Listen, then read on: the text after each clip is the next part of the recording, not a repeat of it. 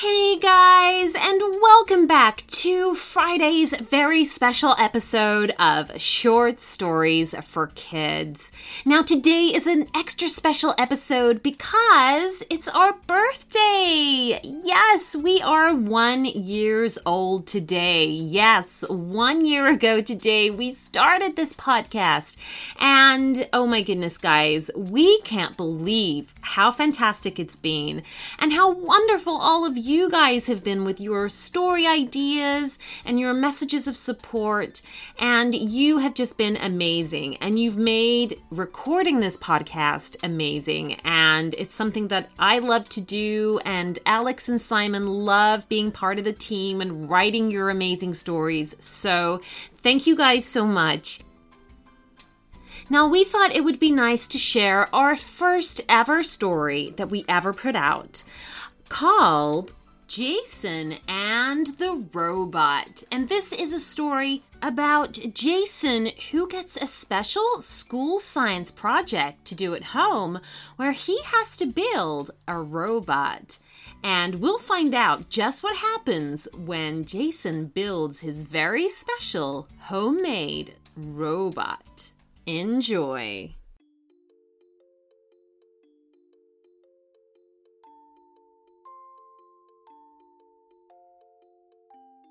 The school bus had not even pulled away by the time Jason burst into the kitchen.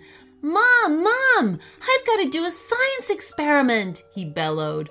Whoa, slow down there. You'll take a tumble, his mom replied. She'd just got in from work and was fixing herself a milky coffee. Now, what's all the shouting about? But Jason wasn't listening. He'd already disappeared into another part of the house. Things were falling over, doors were being slammed, and various objects dropped on the floor. Jason! shouted his mom, just as her son reappeared, marching back into the kitchen, his arms stuffed with paper and crayons. He dumped them onto the kitchen table and pulled out a chair. I'm doing science, Mom, a science experiment for school. I need to think of a good one. Science, hey? said Jason's mom. What do you have in mind? A sundial? How about growing something from a seed? Jason picked up a large blue crayon. Ha! My experiment is going to be better than that, Mom. I'm going to build a robot. He began scribbling his design on the paper. A robot, said his mom in surprise. But, honey, that's going to be very, very difficult. Robots are full of wires and gears and computer chips.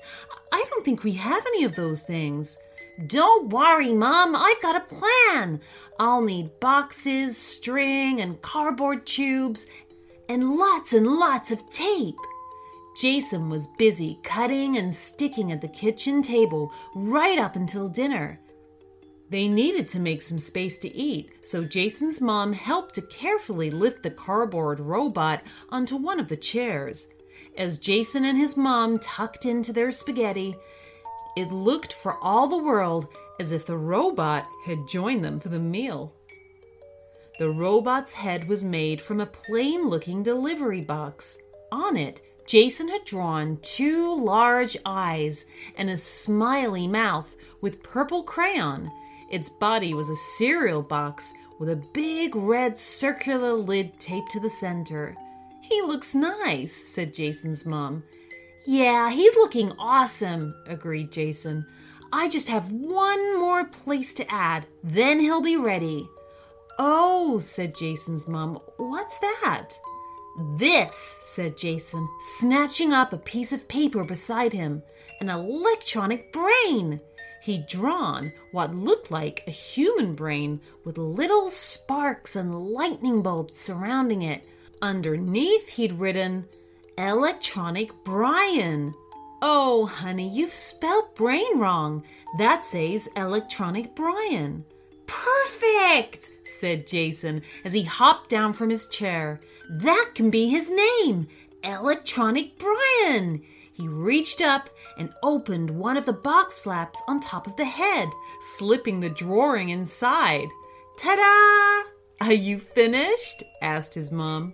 Oh, yeah! Now all I have to do is press this big red button on his chest, and he'll spring into life.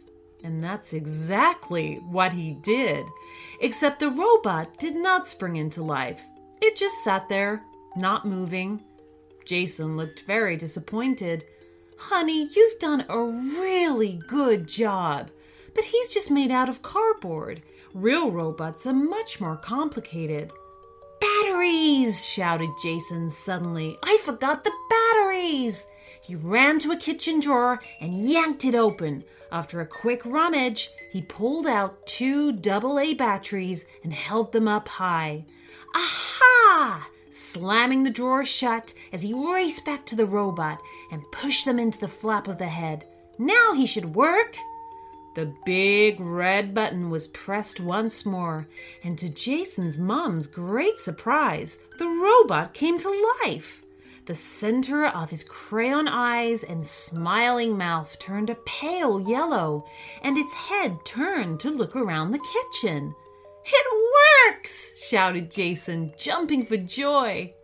Jason's mom just sat there, the last of her spaghetti dangling on a fork halfway to her open mouth. She could not believe what she was seeing. Hello, Jason, said the robot. I am Electronic Brian. How can I help you? Ha ha! Come on, Electronic Brian. If you like, you could help me load the dishwasher. I would be happy to, replied the robot. Despite only having hands made from cardboard tubes and plastic forks, Electronic Brian proved to be really good at carrying plates and glasses. The dishwasher was loaded in no time. Isn't he great, Mom? smiled Jason. He's incredible, said Jason's mom. The next morning, Jason was up really early. He was so excited to be taking his science project into school. Electronic Brian helped him make his lunch and even poured Jason's mom some cereal. Then it was time to go and catch the bus. Bye, Mom. See you later. Okay, bye, both of you. She watched them leave, still not quite believing what she saw. The bus driver was equally amazed. Isn't that a little kid dressed up? he asked. No, said Jason, just a robot. The children on the bus all stared in amazement. Their science projects didn't look anywhere near as good as a walking, talking robot. At the school, all the teachers gathered at the classroom doorway to catch a glimpse of electronic Brian. There was a spare desk next to Jason's, so Electronic Brian decided it would be best to sit there. When it was Jason's turn to present his science experiment, even the school principal and the janitor came to watch. Everyone was hugely impressed. Throughout the day, Electronic Brian enjoyed watching the other children present their science experiments and even joined in asking questions. It was as if he'd always been a part of Jason's class. Just before it was time to catch the school bus home, Jason's mother came over to talk to him. Now that we've finished our science experiments, I was wondering what you had planned for Electronic Brian, she asked. Well, I'm not really sure. I don't suppose it's really up to me. We should ask Electronic Brian. The robot was still sat at the spare desk, as he turned his cardboard head to look at them. I think, he said thoughtfully, I think I'd like to go to school here. You're all very nice, and there's so much to learn. And do you know what? That's exactly what he did. And from that day on, Electronic Brian was in the classroom with all the kids, learning and helping them with their work. He was officially the school robot.